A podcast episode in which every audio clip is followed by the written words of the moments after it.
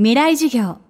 この番組はオーケストレーティング・ア・ブライター・ワールド NEC がお送りします。未来授業木曜日チャプター未来授業。今週の講師は作家で営業コンサルタントの和田博美さんです。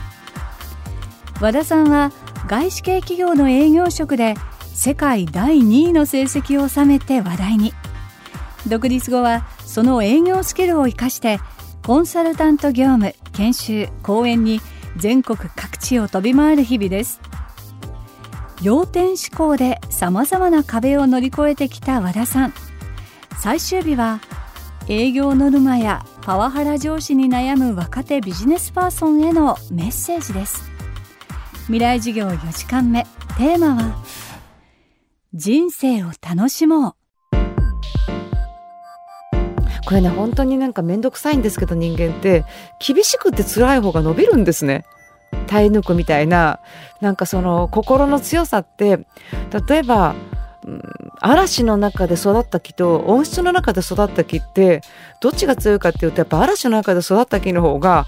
暴風来ても倒れないので人間の強さってやっぱり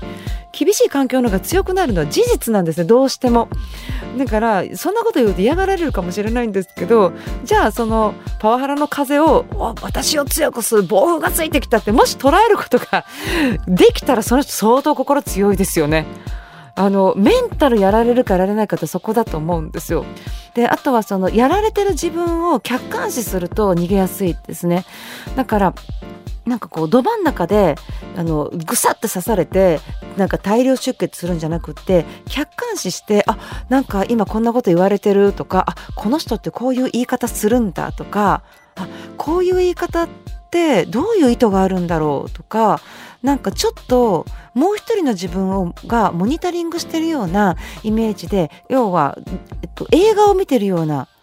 感覚で自分を見てみるとすごく客観視して見えて「おい頑張れよお前!」みたいなねこんなやつ言い返してやれとかいいところ悪いところが見えたりとかもしてくるんですね。ドラマだったらなんかでも主人公のこの人の態度も良くないじゃんとかって思う時ってないです。でその上でそういうふうにちょっと客観視してるともうちょっと冷静になれて意見が言えるようになるんですね。なのであ部長こんなふうにおっしゃったので私これから部長に質問するようにしますねとかあの一人で進めてこういう結果になったので今度から途中経過で進捗をお話ししたいと思うんですけどいつ頃だったらいいですかとかあの期限が過ぎて分からなかったんで今度から仕事少しあの私ができないところが多いので期限付きでお願いしますとか問題解決の提案ができるようになるんですね。そうするとすごい改善してきます。やみくもに怒られてるじゃなくて、でもこれは客観視して初めてわかることなので、そのど真ん中の被害者にならないでおくと、あのそこは避けられる。ただどうしても辛かったらやめてくれと。でもやめる前にそういう方法を一回試してみようと思うんだったらやってみる価値はあるかと思います。営業力を武器にビジネスの最前線で戦ってきた和田さん。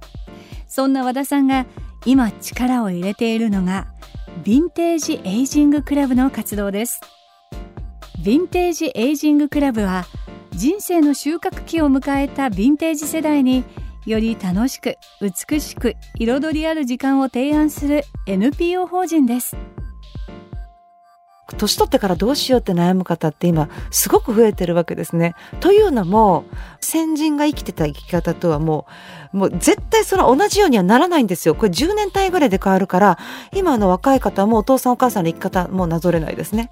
で人生が要は定年してもまだまだあると。その中で周りに人がいていつも頼られて楽しくって生きるっていうことをいつから作っていくかっていうともう30代でも早く過ぎないしでもう本当にいつから準備するかっていうのはもう今なんですね。その時にどんな風な仲間を作るかどんな趣味を作っていくかどんなスキルを身につけていくかそしてとそういうふうに生きていくと年を取ることってなんかアンチエイジングっていうかもうなんかこう抵抗感がある怖いものじゃなくって年取るっていいよねって年取るってかっこいいよねってなんか90歳で結婚するのってどうだろうか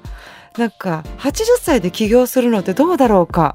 そんな風に考えていくと終わりじゃなくて続きがある。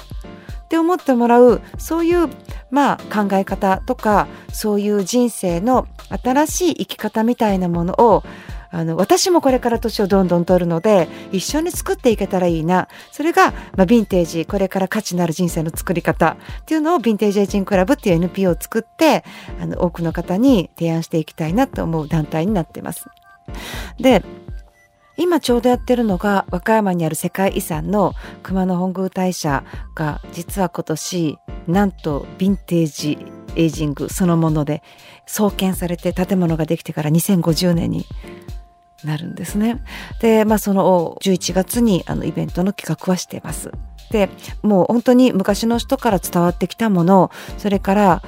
年を取っていくことの価値でそのまあ古き良きものを大事にしていくっていうようなそういうことがお伝えできたらいいなと思ってます。